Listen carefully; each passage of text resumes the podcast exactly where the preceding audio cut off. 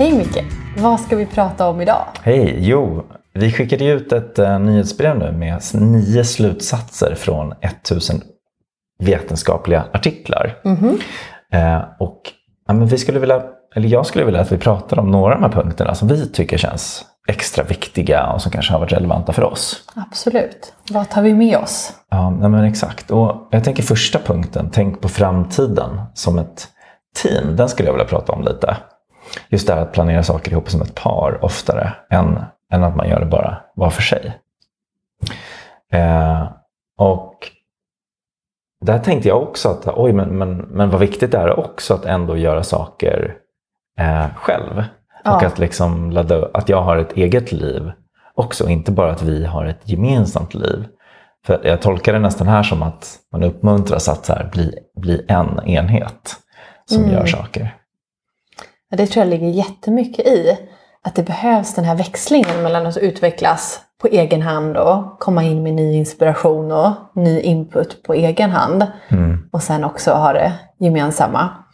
Men jag kan tänka att planera saker för framtiden som ett team, att det blir också ett symptom på att man verkligen är dedikerad och committad till relationen. Och är väldigt engagerad i det Just som är det. gemensamma. Så det kan vara ett tecken på det. Ja, nej, och det, är, nå- det är någonting jag brukar säga. Att, Ja. här, att man kan ju vara förälskade i varandra Jaha. men väldigt dåliga, ha ett väldigt dåligt fungerande team. Just det. Alltså att så här, alltså, oj vad vi tycker om varandra men vi lyckas liksom inte få ihop vardagen. Mm, mm. Och då kan det vara svårt att ha en relation där man i alla fall bor tillsammans. Ja, sant. Och jag tror också att om man känner att ens partner verkligen satsar ordentligt på relationen och tänker ur ett livslångt perspektiv, Ja. då är det också lättare att känna sig ännu mer trygg. Eh, Och och då kanske våga visa ännu mer nyanser av sig själv och ja, slappna av i relationen på ett värdefullt sätt. Mm. Jag eh, tänker på ett citat också från eh, den här texten som lästes upp när vi gifte oss. Ja! Från Björn Natthik och Lindeblad som är en före detta buddhistmunk. Mm. Som skrev väldigt fint. Han skrev så här. Och jag tycker det är lite kopplat till det här. Att, så här säger han. Måtte ni hitta det rätta avståndet till varandra. Som träden i en dikt jag tycker mig minnas. Nära nog för era rötter att hålla stadigt i varandra. Ibland på sätt som andra inte kan se. Med tillräckligt avstånd mellan er så vinden blåser fritt och er skugga inte faller på varandra. Så, Så att, ja men det här att man håller i varandra men man är fortfarande egna individer. Mm. Ligger jättemycket i det tycker jag. Mm. Helt klart. Ska vi gå till en annan punkt? Ja. Nästa punkt här är visa nyfikenhet i vardagen. Och det tror jag också är super, super viktigt. Och här kommer ju in sånt som att vara närvarande och verkligen lyssna och ta tid till varandra. Ja, Jag tänker att den här punkten hänger mycket ihop med att ha en pågående kommunikation Mm. och prata i vardagen om stort och smått. Ja, men det kanske är det att det är så lätt att, att tänka att en eh, vet vem den andra är. Ja, Och då blir det inte så, då är det svårt att vara nyfiken för jag vet ju precis vem du är. Det är sant.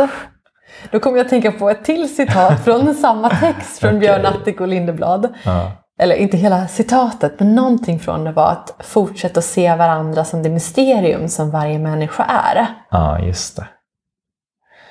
Nej, jag brukar tänka kring det här med nyfikenhet. Att, alltså jag, jag, blir, jag är nyfiken på mig själv. Oj, vem, vem Ja. är jag egentligen? Och vad, hur, hur beter jag mig i olika Mm. situationer? Och det, går ju, det går ju att vara nyfikna och utvecklas eh, tillsammans. Ja, Och vi förändras hela tiden, så att det finns alltid någonting nytt. visst är det så. Så. Och jag tycker, när jag bara läser de här punkterna så först kan jag känna att det är ganska självklart, Mm. uppenbart. Mm. Men så tänker jag på en hel del annan forskning som jag har läst också. Att en av de viktigaste saker faktiskt för att få relationer att hålla är just att hålla sig uppdaterad på vad som händer i ens partners liv. Mm. Och att det är lätt när man har levt tillsammans länge att man tror att man vet men att man inte har en helt färsk bild. Och sådana enkla grejer som vilka vänner är allra viktigast för din partner just nu och vad är den här personens eh, favoritlåt och Ja, men, och oro inför och- framtiden Och ja, och exakt. Vad är partnerns Så, oro att vara engagerad i det och koll på det. drömmar? Ja. Och att det kanske var så här, ja, men det här gällde för ett halvår sedan eller för ett år sedan. Men att hela tiden verkligen ja, försöka hänga med i det. Mm. Mm. En annan som jag ser här, det är nummer tre, uttryck tacksamhet. Något vi gör varje kväll. Vi fick ett tips av några vänner som eh, varje kväll säger tre saker, eller i sängen när de ligger Ja. och håller om varandra så säger de tre saker de är eh, tacksamma över var. Mm, mm. De har någon fin sten också tror jag när de, när de gör det, men det har vi slutat med. Men vi, vi säger alltid tre saker var som vi är tacksamma över Precis. från dagen. Och det har funkat väldigt bra. Det är, det är liksom lite lagom. Mm. Vi hade en tacksamhetssten i Ja, början, en ja. riktig sten som vi höll i. Men sen tyckte vi att det funkade bra. Ja, även utan. det. Och är vi jättetrötta, då brukar vi säga räcker med en- en sak. Ibland orkar jag liksom inte göra någonting. Så men en sak har jag Ja. alltid att säga. Det kan vara, jag är tacksam för att jag får sova nu. Ja. Har en skön säng. det, det går det med. Men ändå att det blir en tacksamhetsrutin. Och ganska ofta säger vi tacksamhet för varandra också som Ja. ja, kommer med där. Ehm, en till punkt jag skulle vilja prata om kort. Det är det här gräla utan att vara elak. Och då tänker jag på John Gottmans forskning som vi pratar mycket om i vår parkurs och på hemsidan Ja. och tidigare också. Professor inom Ja. relationer. Ja, och ja, men, gräla utan att vara elak, vad innebär det? Vad betyder det? Och jag, jag tror det har mycket med att göra att alltså, det här eh, giftet, förakt. Alltså att tycka att man är bättre än sin partner och se ner lite på sin partner. Alltså om man får in det så är det eh, då, då, då är relationen på väg utför. Mm, då är det illa. Då är det jätteilla. Så att det är inget problem. Just att jag tycker det är så viktigt här att, att konflikter och gräl inte är farliga. Nej. För det är ett sätt för oss att förstå varandra. Det är en möjlighet att förstå, lära, känna, lära känna den andra lite bättre. Eh, men det är viktigt just att inte göra det med elakhet. Och, och det är kopplat till nästa punkt också, säg förlåt. Som Mm. är, som är liksom att, att kunna reparera efter det har varit ett gräl. För att det kan ju vara så att jag har sagt något som jag ångrar. Ja, visst. Så att gräl i sig behöver inte alls vara dåligt för relationen. Eller göra att relationen blir mindre hälsosam. Men kopplat till det så tror jag helt klart det finns en risk åt andra hållet också. Att inte våga ta upp sånt som kan vara obekvämt i relationen eller jag skulle vilja utveckla och ändra på. Av rädsla för att det kanske blir dålig stämning eller det leder till någon konflikt. Och det är ju en annan punkt i den här åttan. Eh, våga utvärdera relationen. Prata med varandra om er egen relation och våga utvärdera vad som fungerar bra eller inte. Ehm, att den tror jag också har mycket betydelse. Mm. Så att det finns en risk där åt båda hållen. Att göra det på ett sätt som eh, blir elakt eller ja, som, som gör att partnern verkligen blir ledsen och tar illa upp. Men också att inte våga säga tillräckligt. Precis, alltså det är farligt att, att undvika grälen också av Mm. rädsla. Ja. Så att hitta ett sätt att kunna berätta om sånt som man skulle vilja ändra på eller stärka ännu mer. Men utan att göra det så att eh, partnern känner sig för kritiserad eller att det blir ah, för, för tufft på det viset. Det tror jag är ja, så bra. Mm.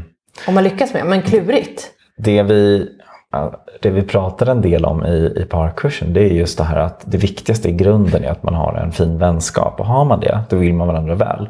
Då är det okej att kommunicera saker på ett dåligt sätt. Ja, Men undvik förakt. Eh, så det är okej att kritisera den andra. Men det är liksom, man måste säga förlåt sen, Mm. efteråt. Eh, men det farligaste, det värsta, det är att inte säga något alls. Så att om man, om man nu eh, inte är så duktig på att kommunicera så är det bättre att göra dåligt än att inte göra det alls. ja.